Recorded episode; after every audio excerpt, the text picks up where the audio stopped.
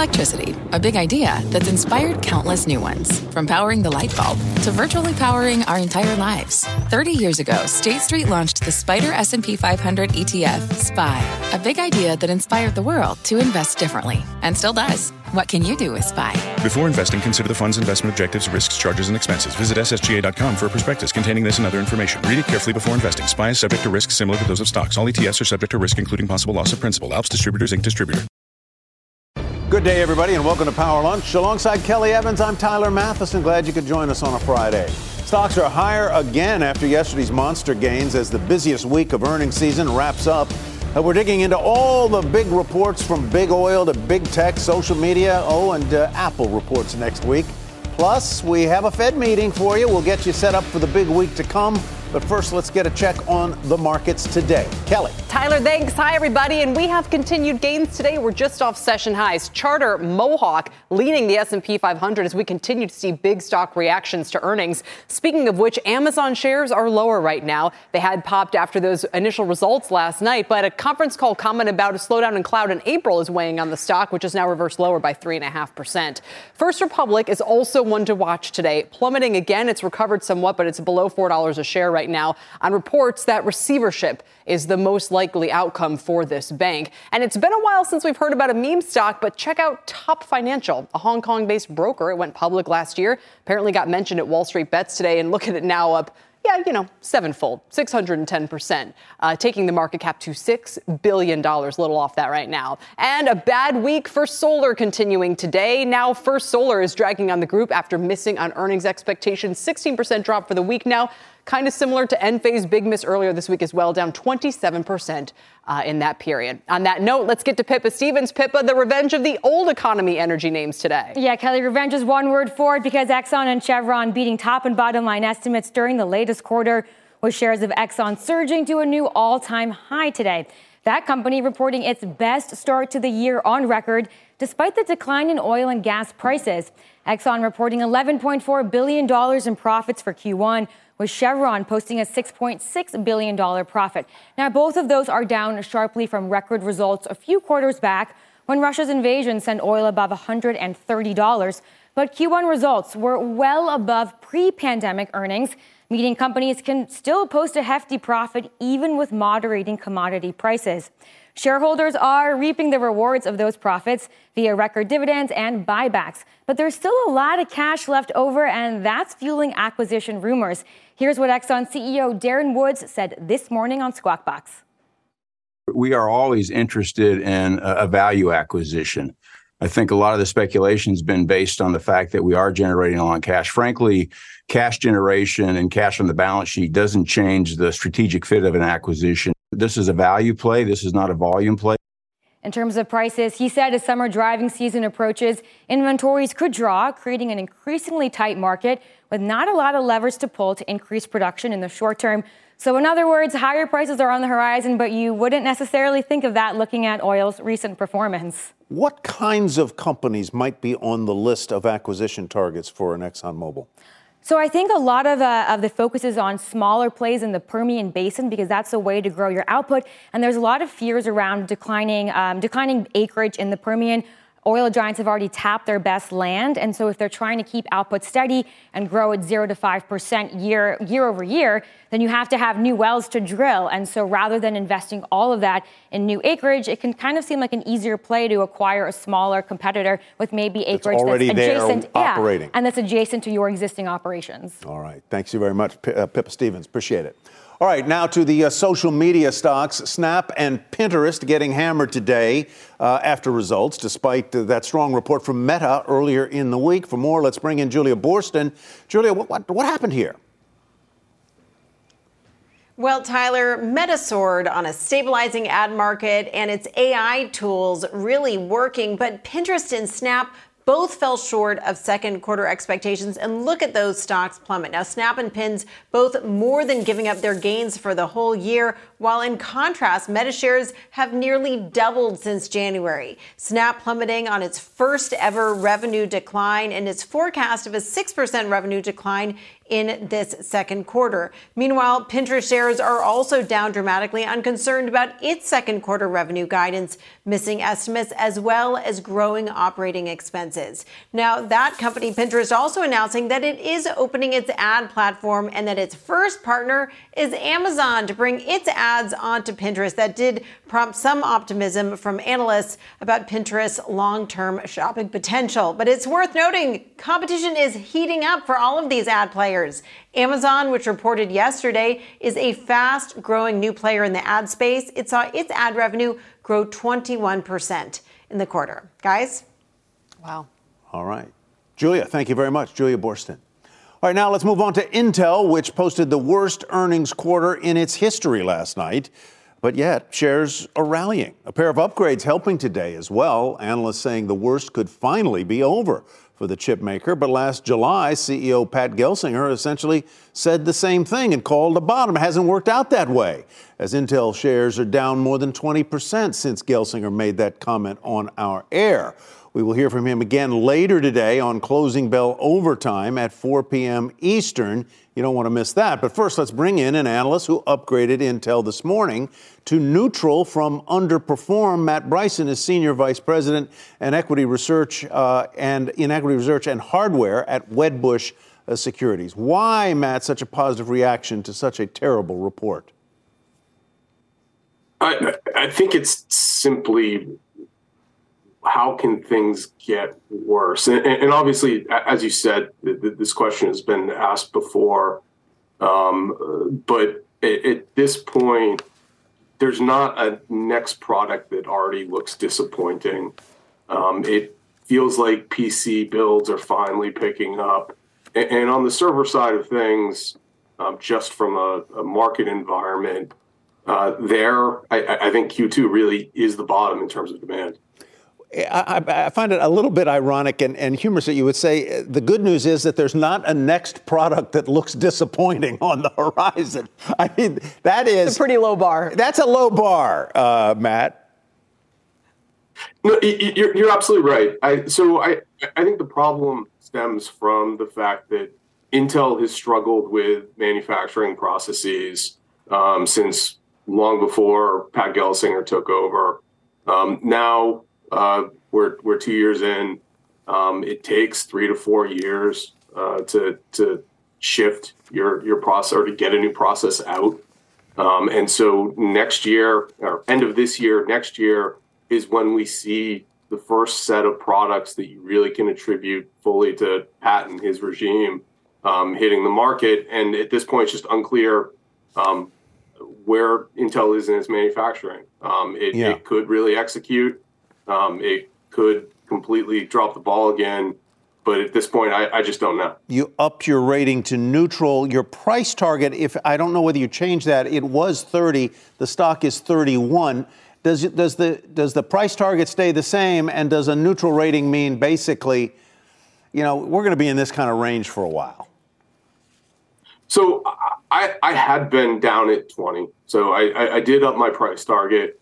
Um, I, I think again, what you see with the next set of products, uh, Meteor Lake um, and Sierra Forest, is going to tell you a lot about how Intel um, executes on its manufacturing transitions, and that's that's been the struggle. If you can't get manufacturing right, then you, it's really hard to be competitive in chips. If they get it right with those products, that makes you feel better about 2025 when they're looking to regain parity or even take the lead over Taiwan Semi.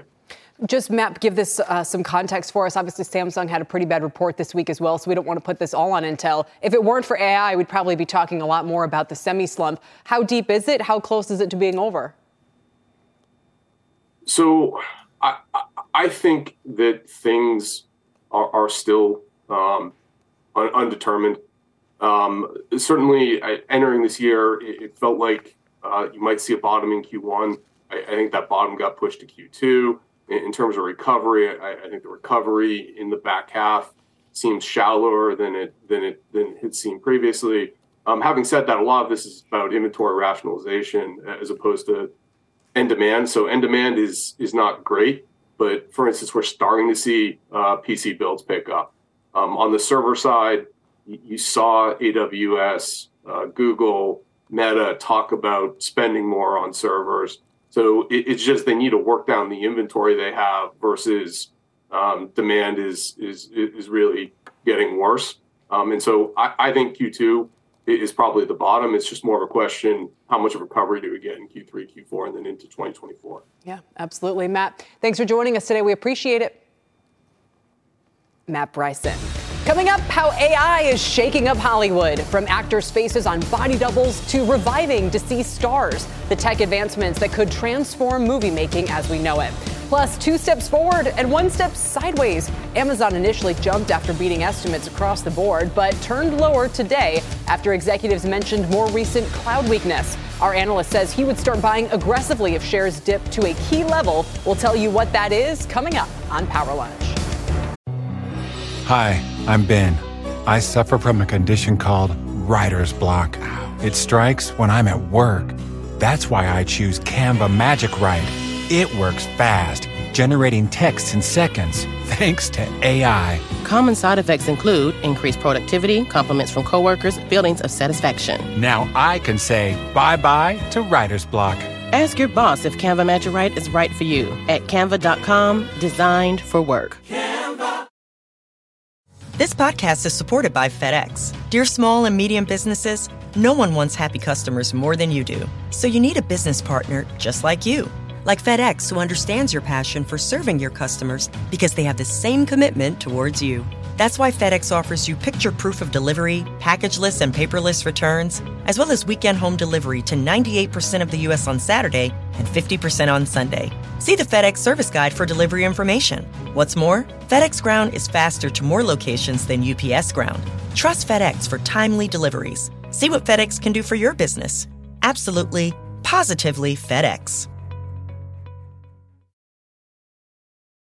Welcome back to Power Lunch, everybody. Time for today's tech check, and we got to talk Amazon. Shares down nearly 4% after executives mentioned an April slowdown in cloud spending, erasing the 11% surge last night after the initial earnings beat. For more on this, joining us here on set, CNBC's Steve Kovach, and remotely, Rohit Kulkarni is managing director at Roth MKM. Welcome to you both. Rohit, I'll just toss it to you. Um, unduly uh, selling off on these cloud comments. You think Amazon's the only one? Are they losing share? Uh, I think uh, whether they're losing share or not uh, uh, remains to be seen. But I think the report was, uh, I would say, four and a half stars out of five stars. Hmm. They beat on a lot of metrics. Profitability is growing. They're curbing their expenses, lowering capex, a lot of good things. You can't please investors all the time. So AWS drives a lot of sentiment. So I think that's where we are at. What, but we would be buyers. What is the market mis misweighing here? Uh, in my opinion, they are not uh, giving Amazon enough credit for um, international retail margins, North America retail margins, uh, even AWS margins. AWS for Q1 was not that bad. And then overall, for the third year in a row, they're going to decline capex. Uh, this company uh, did spend a record amount in 21, but then 22 was a step down, 23 is a step down. And uh, that's showing a lot about the cash flow potential that this company might have next couple of years. Steve, what do you think the stock reaction is telling us? Both the initial surge last night, because remember, it was up 4% or 5% right. into the print. So for a second there, it looked like a really impressive day. Now, of course, the fact that they can't kind of overcome this uh, sell off on that comment. Yeah, and it's. Uh, the guidance was good too. So that was some of the optimism going into that call too. And look, a lot of it comes down to the AI. Uh, even if you believe AI isn't going to be as big as you think, the perception out there is, and they're getting punished for that. But look, I, I hmm. think also what kind of goes underappreciated is, and I don't think they explain it super clearly on the call, is they keep talking about optimization with customers and helping them save money. But if you're looking at Amazon the long term, that's a good move, isn't it? Because you want to keep those customers. You don't want them to go to Microsoft and start running their AI language models on Microsoft or Google, which, by the way, their cloud turned a profit for the first time. It's just way smaller than, huh. than the other uh, two. But look, it's still a market share battle, and there's this perception now that Microsoft can eat even more into Amazon's lead. Rohit, what do I do if I own the stock? What do I do if I don't own the stock? Is this a is this one that is kind is kind of dead money for a while, or is it is it going to move higher?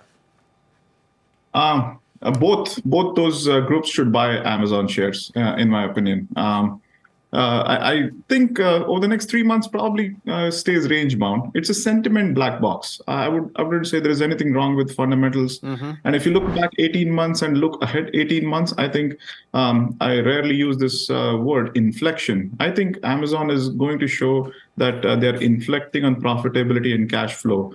the post-COVID digestion period has I would say, almost ended with uh, how they're thinking about profitability and uh, cash flow generation. And I think over the next 18 months, um, now is time a good as any to buy Amazon based on how the three segments that they are in mm-hmm. uh, retail, advertising, and AWS all three uh, are going to be more profitable 18 months from now. Not to switch gears, and I don't know if this is switching gears, but to see what Snap and Pinterest have reported mm-hmm. and the share price reaction there. I mean, last check, they were both down about 20%. And this was after Meta came out with much better trends. So, and Julia mentioned this off the top, but Rohit, their AI tools appear to be helping in advertising. So, is this an AI story? You know, the bigger using it, they're getting bigger, something like that? Or is, is there something very different going on here?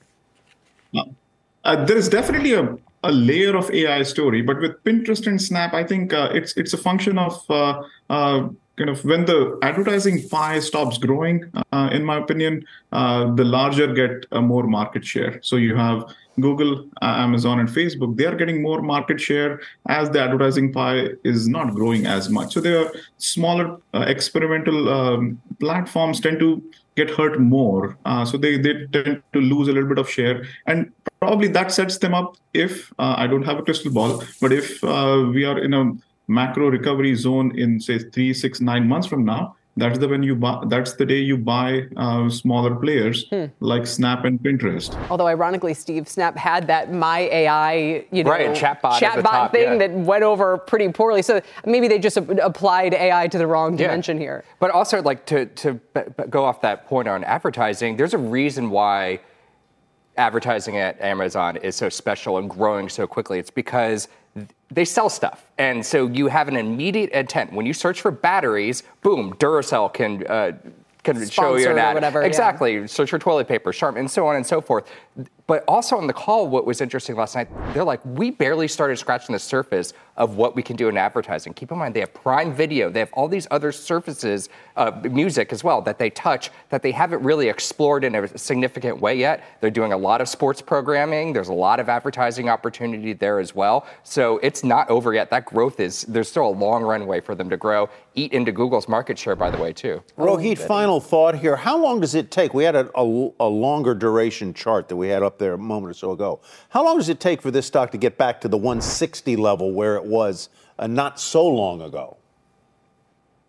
Um, uh, the price target is below that right now. So, in fair uh, disclosure, um, we don't see that happen in the next six to nine months. Mm. But if you have a time horizon uh, beyond that, I feel uh, um, sometime in 24 is where it kind of starts to go there. The reason why is uh, next three to six months, uh, we don't know how, what happens to cloud trends. We still feel that Q2 and Q3 is going to be sub 12, 13, 14%. Um, any outperformance would help the stock. So I think uh, from a sentiment standpoint, um, kind of cloud drive sentiment that right. keeps the stock in a small pocket here. Rohit, thank you. Uh, good, clear answers on every question. Thank you. Rohit Kulkarni of Roth MKM and uh, Steve Kovach. Thank you. You had good, clear answers too. Man. Thank you. Thank yeah. you. I was waiting for you to compliment very, very me. well okay, done. Okay. Very well done, guys. All right, coming up, when straight and narrow is definitely not a good thing. Just four names accounting for two thirds of the S&P 500's gains so far this year. Why limited stock leadership could be a bad sign of what lies ahead for the broader averages. We'll discuss that and more when Power Lunch returns after this. Welcome to the Canva guided meditation for stress at work. Impending deadline? Generate Canva presentations in seconds. So fast. Brainstorm got too big? Ooh. Summarize with AI in a click. click, click. Writer's block? Release. with Canva Magic Write. Magical. Stress less and save time at canva.com. Designed for work. Welcome back to Power Lunch, everybody. As stocks are a little off session highs, up about half a percent for the major averages, a third of a percent for the NASDAQ. And once again, the biggest movers are earnings names with some big surprises in the past 24 hours. Bob Pisani watching the action from the New York Stock Exchange. Bob?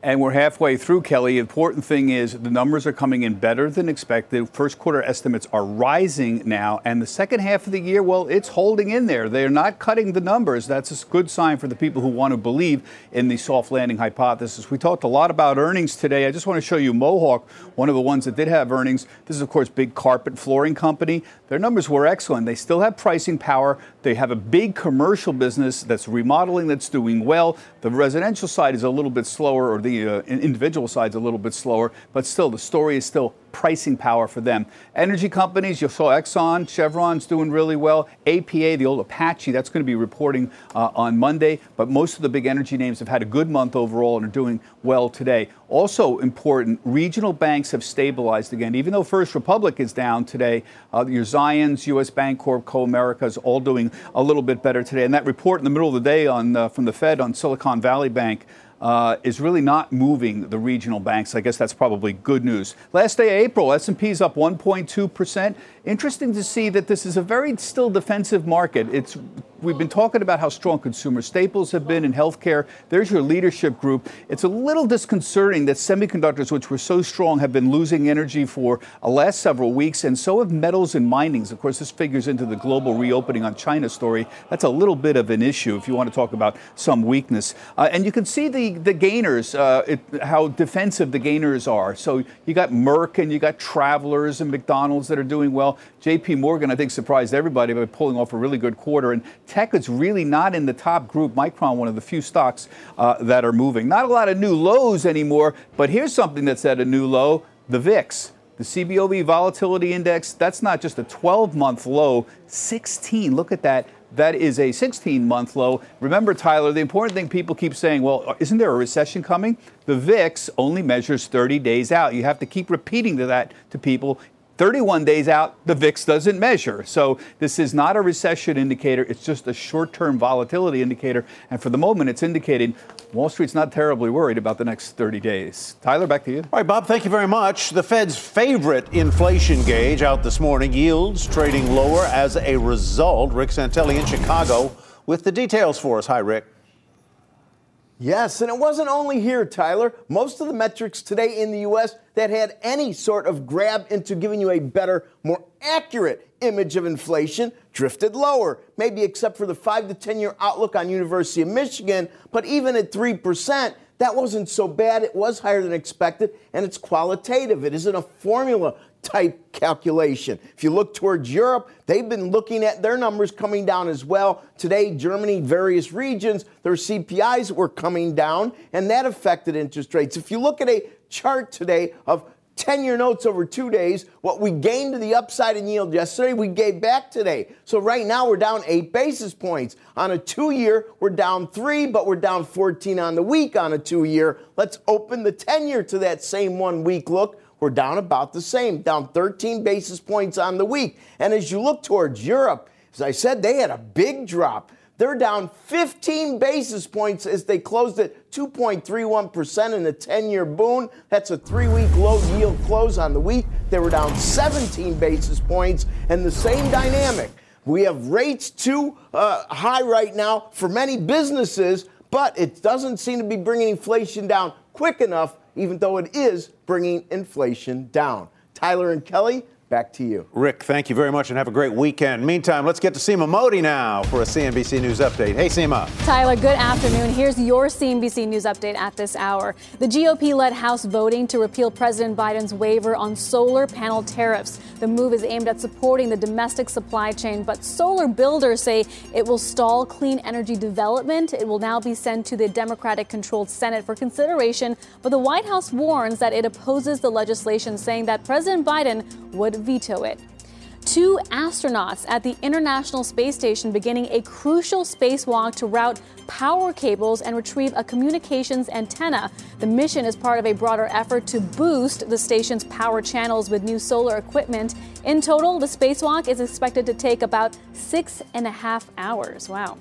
And NBA superstar Kevin Durant signing a lifetime deal with Nike. This evolves their long running partnership into a lifetime contract. The Suns All Star joins LeBron James, Michael Jordan, who also inked lifetime deals with the sports apparel giant. Kelly, that's, that's pretty big news. Lifetime games. Yeah. He's a very astute businessman, uh, Didn't Kevin he, Durant. He's got a Right. big CNBC uh, conference now, Yeah, too. coming up. Not. That's right, this summer, I yeah, think. this All summer he's going to be with us.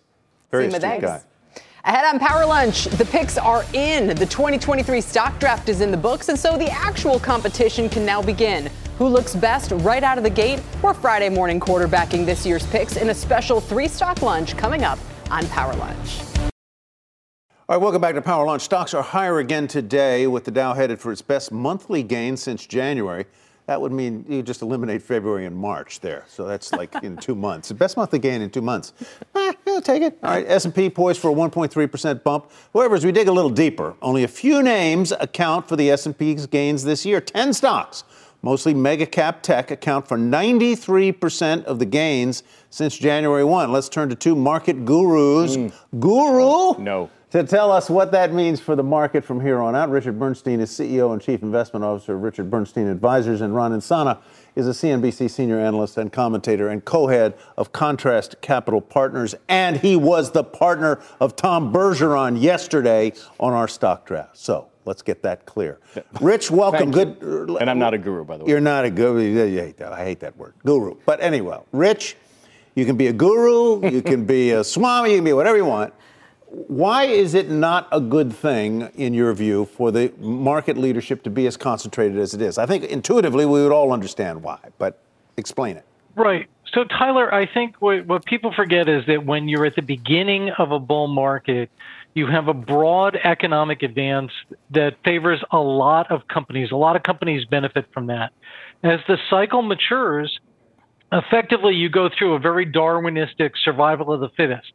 So, as the cycle gets older and older and older, and then as it begins to decelerate, we go into narrower and narrower and narrower leadership because fewer and fewer companies can grow that would be fine if the earnings picture wasn't so bad. But the earnings picture is good.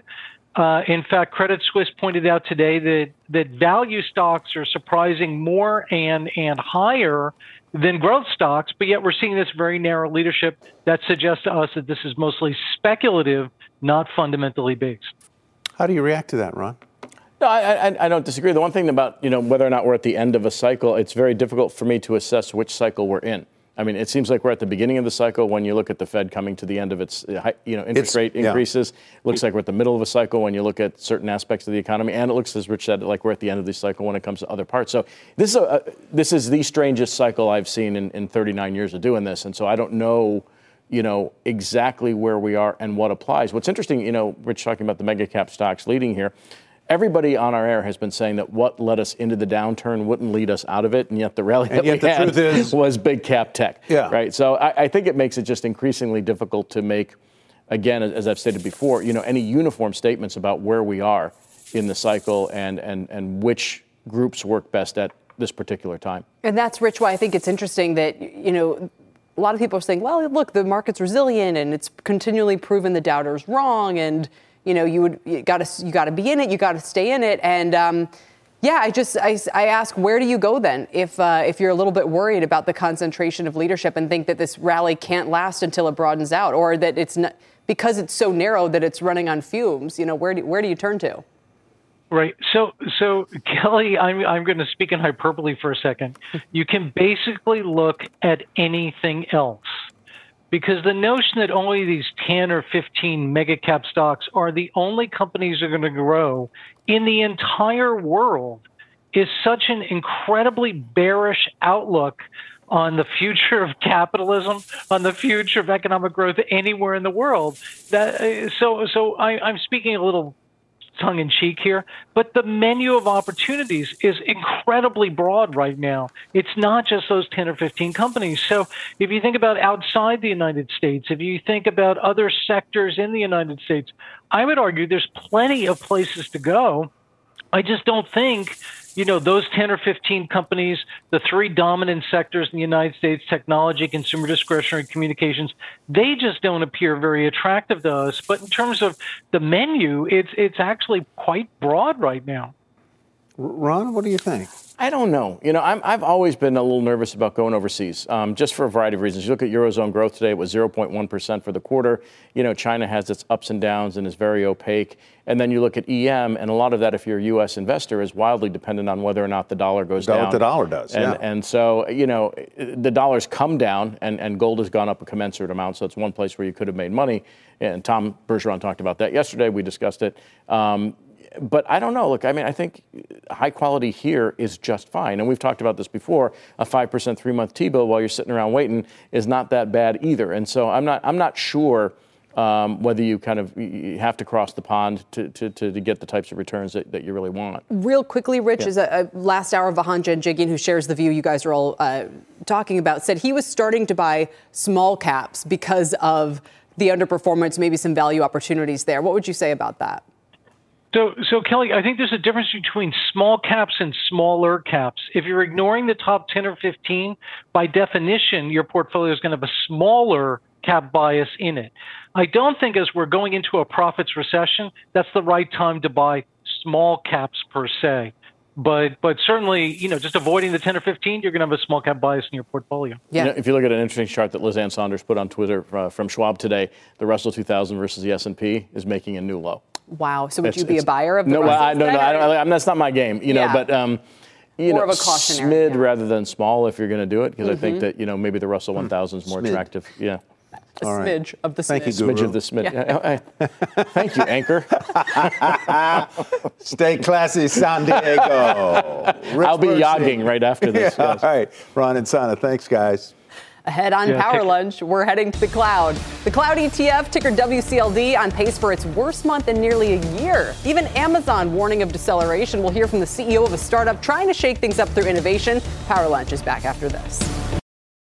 Welcome back. Just because growth is slowing doesn't mean the corporate transition to the cloud is over. Today, John Fortt brings us up close with a CEO whose software enables the transition to the cloud and AI era, John, for yeah, their business. That's right, Kelly. Uh, Ali Ghodsi is the co founder and CEO of Databricks, a private cloud data software startup valued at $38 billion a couple years back when markets were hot. The company helps others centralize and secure their data so they can use it for analysis, things like training AI models. Ali was born in Iran, and his family fled to Sweden. They moved a lot once they were there, and he got used to being an outsider and having to figure out how to thrive in new environments. His family wasn't wealthy, but his knack for problem solving started helping out in his teens as personal computers got popular. I got a computer when I was eight or nine years old. It was a Commodore 64, and I started programming on it. And you know, those years that was the revolution of the PC era. Everybody had a personal computer, so you know, friends and family and other people would have problems with their PCs, and they would always say, "Oh, that kid, he knows how to fix it." So I would fix their uh, PCs. You know, the, this is the back in the day with viruses and Windows and those kind of things. And I would fix these, and you know, they would give me 500 Swedish krona which is a lot for a kid back then, right? So that slowly I started actually earning uh, quite a bit of money doing that, and then eventually writing software. So you know, while my parents were sort of and the family was you know in a in, in a different spot, uh, I soon started actually earning quite a bit of money around the age of 13, 14, 15. Uh, and that actually helped significantly, and you know, it helped you also get confidence. And then I just got into this whole uh, computer programming thing. And then Ali actually became an academic at first, a researcher. He was one of the creators of Apache Spark, a popular open source engine for processing huge amounts of data. Now, it was taking too long to convince others to adopt it. Ghodsi and his co founders started Databricks. And now, after an assist from investors like Ben Horowitz and an early partnership with Microsoft back in 2016, the company is positioned to compete for an essential position in the AI race in the last five, six, seven years, we saw leaders saying, you know, well, data is important, cloud is important, we're going to get there, you know, we have a lot of priorities and so on. What's happened is that in November, it was sort of just like we had the pandemic pull forward and everything fast forward five years. We've had an AI fast forward since November, in which all the leaders are now saying, hey, tell me about what my AI strategy should be.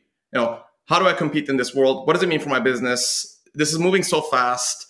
I need to understand this.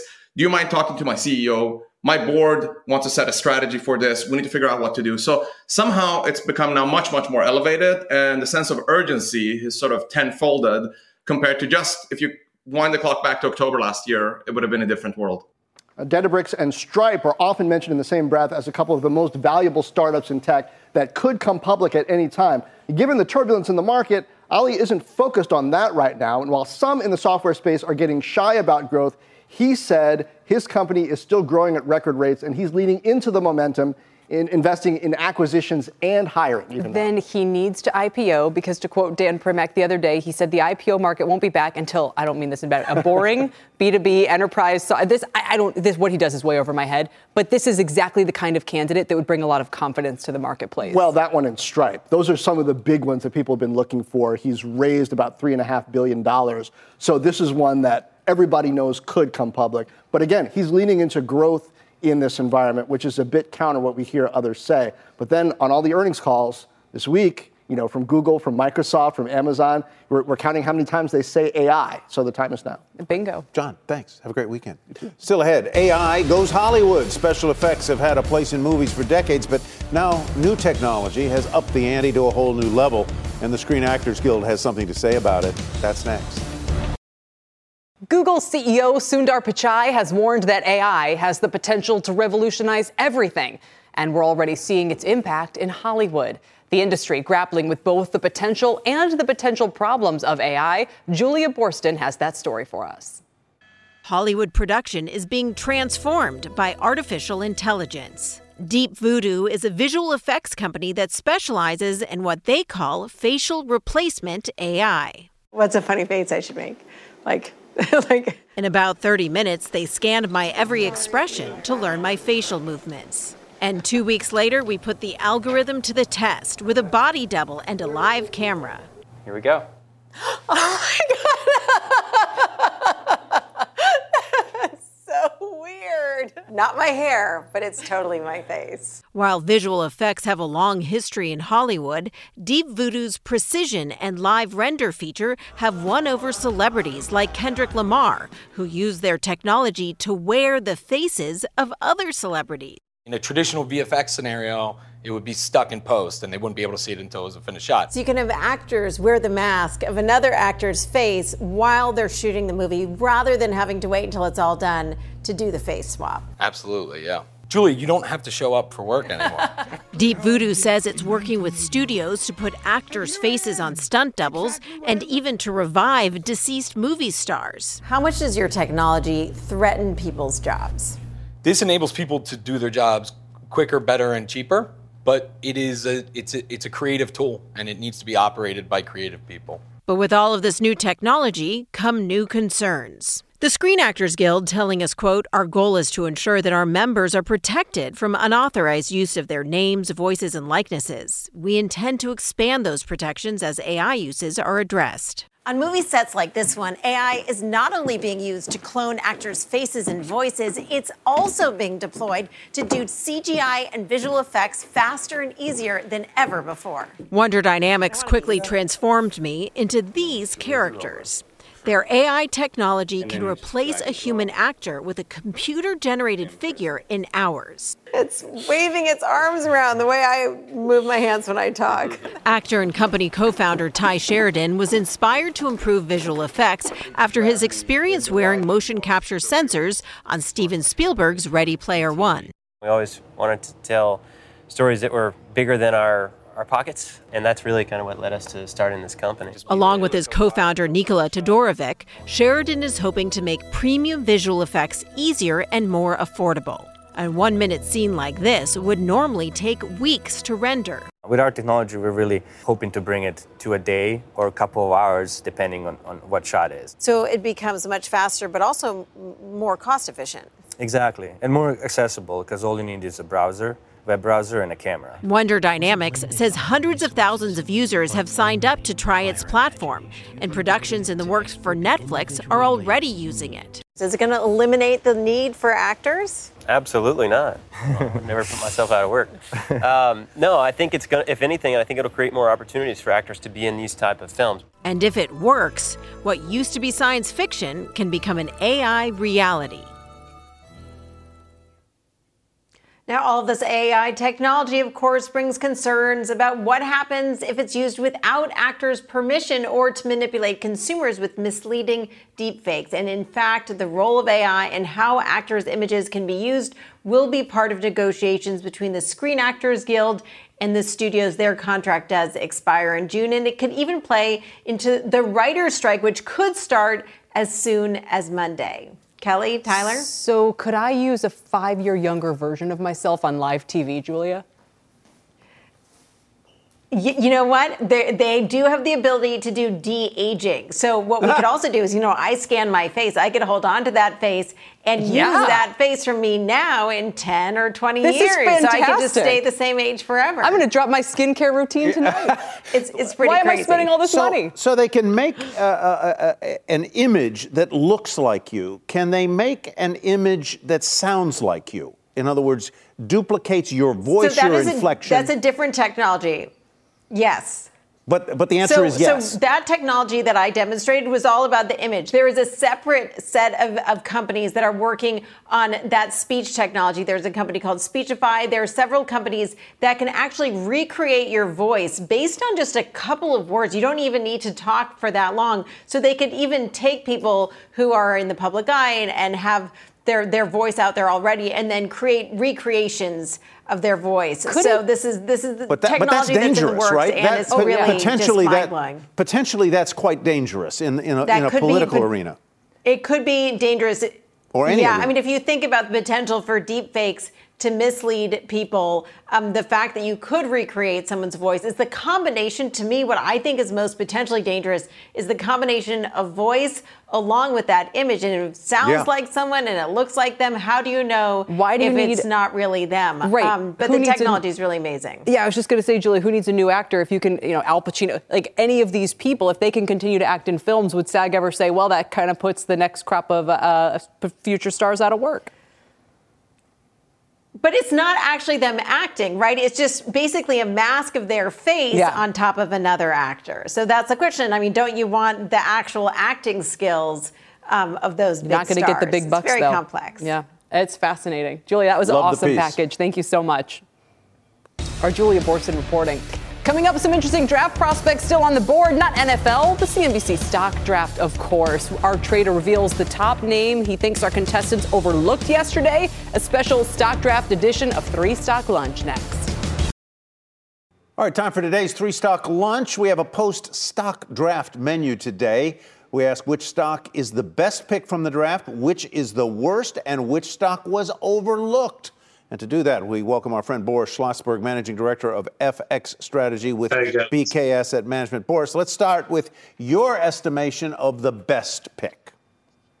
So I think Google is the best pick on that uh, list, and the reason why is because you know we're obviously all focused on search and ad and everything else, but I think what people are underestimating is that Google is really could be converted into a very very powerful AI company. They're fully vertically integrated. They're making chips. They have the cloud, and obviously they have very very good AI code. So it's not at all unrealistic to think maybe five years from now they're going to be generating a lot of their revenue from subscription for both search and AI as a possible revenue generator. So to me, that's a very interesting prospect going forward with them, especially given their scale and size. So that's your favorite pick. What was one you think might be a, a little too scary to contemplate? I think you know the the ultimate aim of falling a catching knife is Peloton at this point. Uh, you know, at this point, the, the whole connected healthcare devices post pandemic they're really not working out. The company is obviously trying to make some money on subscriptions, but it's a chicken and egg thing where you're basically trying to. You can only sell subscriptions if, if people buy the product, and nobody's going to buy the product. And ultimately, really, every healthcare connected product uh, ends up as a glorified code rack, in my opinion. So I think you know this is a company on its way out, not on its way in, um, or it's probably going to be an acquisition Well, that, that, that would be my counterpoint there, would be that, that it possibly gets acquired at, at some premium price. And in this kind of contest, that might be a win. So it might not be a good investment long term. No, but but in this, maybe, but I, but I, but I wonder if the buyers are just going to wait for more blood to uh, spill on the floor. So Yeah. I think there's more downside action there. all right, yeah, I'm still using my Peloton. It hasn't become a coat rack just yet. Is that correct yet? No, Okay, not yet. time. Actually, I've stuck with it. I, it's a- it's a pretty compelling uh, product when you do the whole Yeah. suite of it. But it's it's not cheap. It's forty four dollars a month for the online It- access. it isn't. And, and if you think about it, consumers can rent that experience for 45 bucks by just going to their Yeah. local, you know, health club and, and even Soul Cycle. So I think it's Yeah. just very, very tough to make a All right, here's the one that you think was left on the board wrongly. ExxonMobil. Yeah. An, an oldie and a goodie. I mean, the, the king of energy at this point, Exxon. I mean, I can't believe that, you know, people aren't really looking at Exxon seriously. They, they just had literally their most profitable quarter to date, tremendous operational discipline control. Um, and obviously, this is basically a bet on the fact that oil stays 60 to 80 for um, as far as the eye can see. And if that's the case, you're looking for three to five years of very, very good, steady cash flows out of the company. I think it's a really good, strong bet. All right, Boris. Thank you very much. We appreciate your time today. Thank you, guys. Take care. Next week is going to be a busy week. There are lots of companies reporting earnings. You and I will be in Washington on Wednesday for the big Fed decision. We'll give you two hours of uh, pre uh, Fed content. Very excited for that. We've got actually a bunch of good guests lined up already as well. So And then the end of the week, the uh, jobs report. So a week and the Milken Conference and the Buffett uh, Mania out in, in uh, get your rest. CNBC. Thanks for watching Power Lunch. This podcast is supported by FedEx. Dear small and medium businesses, no one wants happy customers more than you do. So you need a business partner just like you. Like FedEx, who understands your passion for serving your customers because they have the same commitment towards you. That's why FedEx offers you picture proof of delivery, packageless and paperless returns, as well as weekend home delivery to 98% of the U.S. on Saturday and 50% on Sunday. See the FedEx service guide for delivery information. What's more, FedEx Ground is faster to more locations than UPS Ground. Trust FedEx for timely deliveries. See what FedEx can do for your business. Absolutely, positively FedEx.